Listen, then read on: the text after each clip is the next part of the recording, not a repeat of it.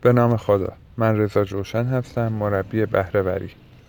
استفان کاوی یک تعریف قشنگی از زندگی داره. بدین شرح که میگه زندگی ما مجموعه اتفاقاتیه که از بعد تولد تا زمان مرگ برامون رخ میده به علاوه واکنش های ما به اون اتفاقات.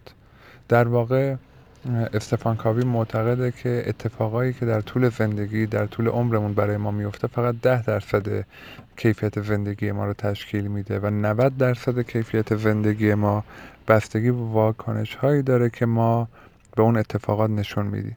تصور بکنید یه آدمی که معتقده که بدشانسه و این باور رو داره که بدشانسه از زیر یه ساختمان نیمه کاره نیمه ساز داره رد میشه و یه تیکه سنگ آجر مثلا از بالای ارتفاع میفته روی شونه این فرد. خب این آدم اولین چیزی که به ذهنش می‌رسه اینه که اینم از بدشانسی من بود. بین این همه فضا این همه آدم حالا این دقیقا باید بیاد بخوره رو شونه من. اما اگر همین اتفاق یا مشابه این اتفاق برای یه آدمی بیفته که معتقد خوششانسه و این باور رو داره که آدم خوششانسیه یا از بچگی حالا بهش گفتن یا به هر دلیل این باور رو داشته باشه.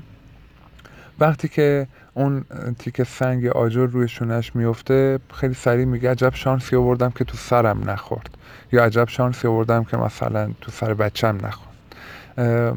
این دقیقا تعریف استفان کاوی را تایید می‌کنه که اتفاقایی که تو زندگی ما میفته 90 درصد کیفیت اون زندگی بستگی داره که ما چجوری به اون اتفاق نگاه بکنیم.